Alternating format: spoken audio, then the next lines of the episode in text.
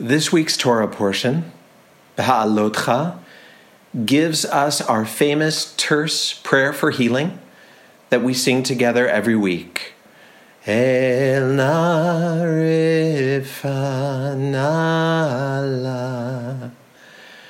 It arises in the portion after there has been much dissatisfaction among the people and anger from Aharon and Miriam that Moses pulls all the strings leadership, prophecy, everything.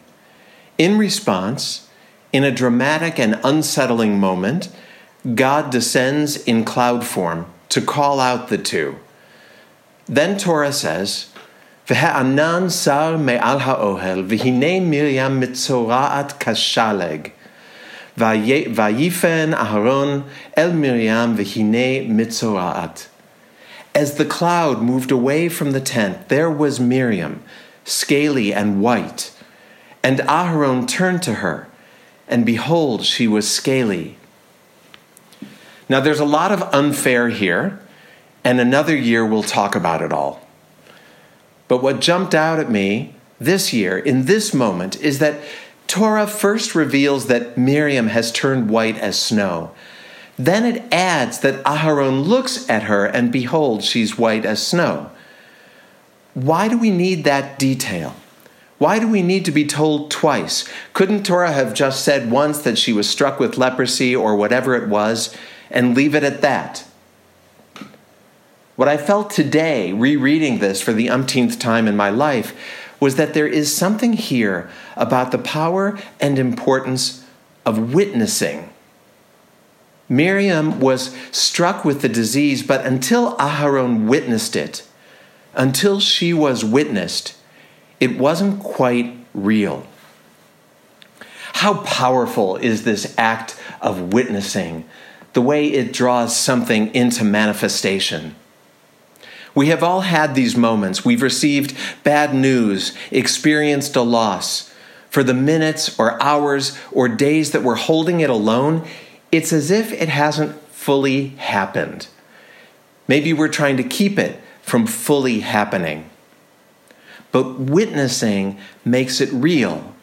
It makes it part of the world and an undeniable part of our consciousness. So you lose a loved one. It is awful and otherworldly, but it becomes realer and realer as people see you and as you see people seeing you. You see yourself through their eyes. Oh, yes, I'm a mourner. And the death that was once surreal becomes manifestly real as you repeatedly call customer service representatives and tell them that your loved one died, them witnessing you, you witnessing yourself being witnessed. Of course, it's true of happy stuff too. It's why weddings require witnesses. A proposal can happen in private, but whatever you say to your beloved at your wedding has to be witnessed for it to work. Witnessing is what draws your marriage into the realm of the real.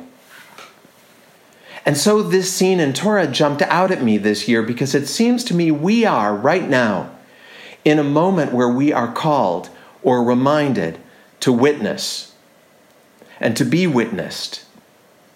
Certainly during these last 87 days of shelter in place, we've all had a chance to turn the camera inward, witnessing who we are when we're not on duty, not on display, not in motion, witnessing ourselves in states of uncertainty and anxiety, witnessing maybe the secret relief at not being expected to be so productive witnessing maybe the secret pleasure of simply being left alone. If we do not take the time to witness ourselves in this moment, will any of these feelings, will any of these feelings have happened?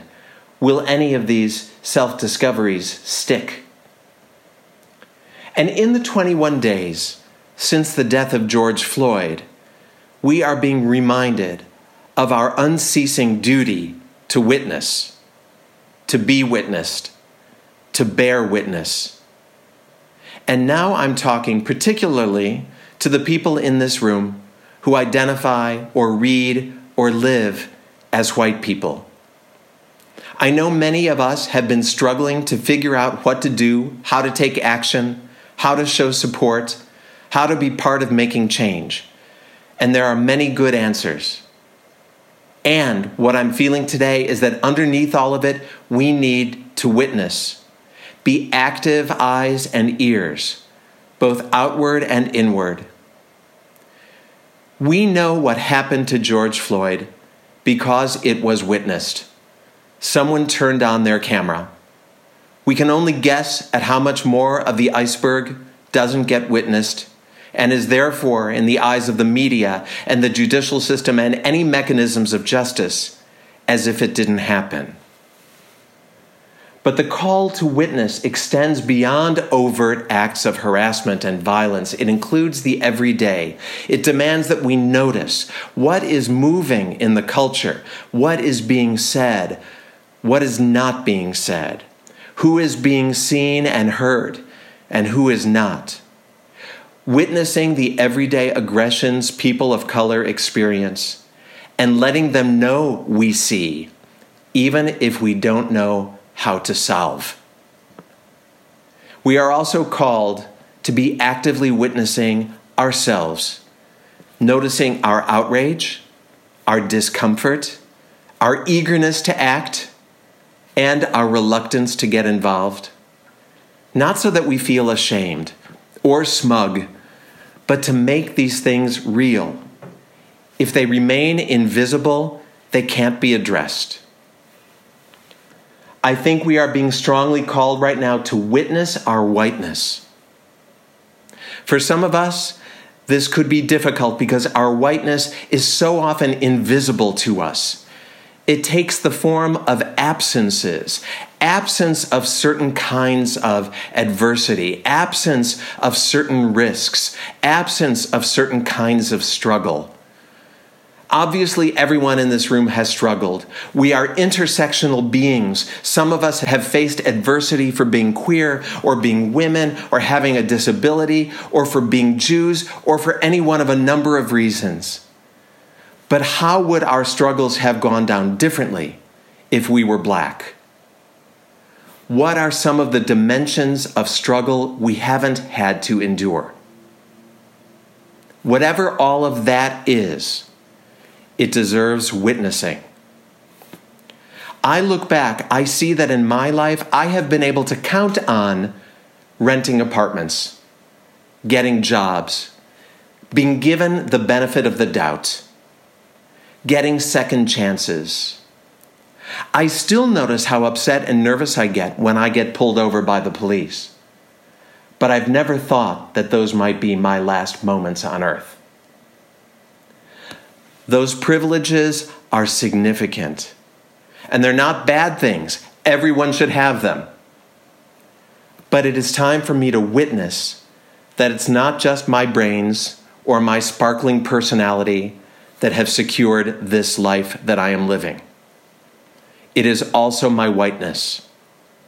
Even my deep orientation toward hope is not unrelated to the sense of possibility that whiteness has given me.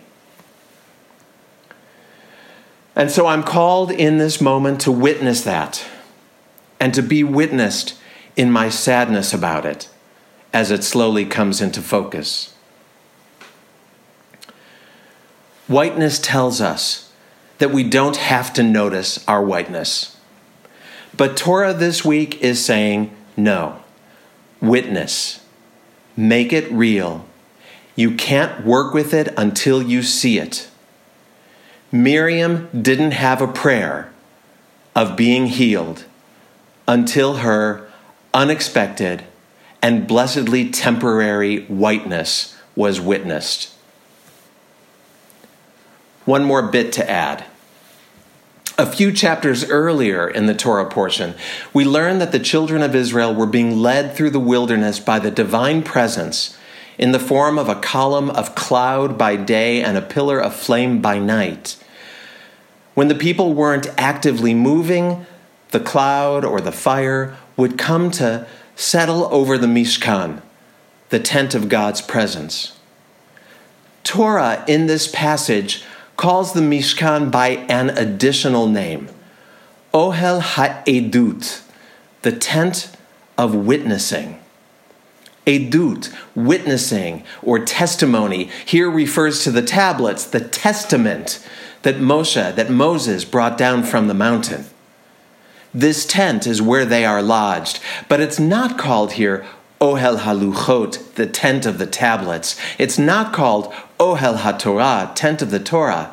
It is Ohel Ha'edut, the tent of witnessing. So, again, I'm feeling a really strong invitation this week, in this time that sometimes feels like a wilderness, to renew our witnessing, to broaden its scope, refine its quality, build its endurance, to be witness, not only, but always. According to Torah, the divine cloud or flame would lift when it was time for the people to move on. And according to Midrash, the cloud would bend the letters of the divine name and use them to point the direction toward the promised land. So let us take on witnessing as a holy task, as an act of generosity, care, protection, self awareness, and the beginning of transformation let us witness ourselves, see others and witness them. Notice where people are not seen and change it. And trust that the divine fire in us will tell us when it's time to break camp and march. And the letters of the divine name will point the way.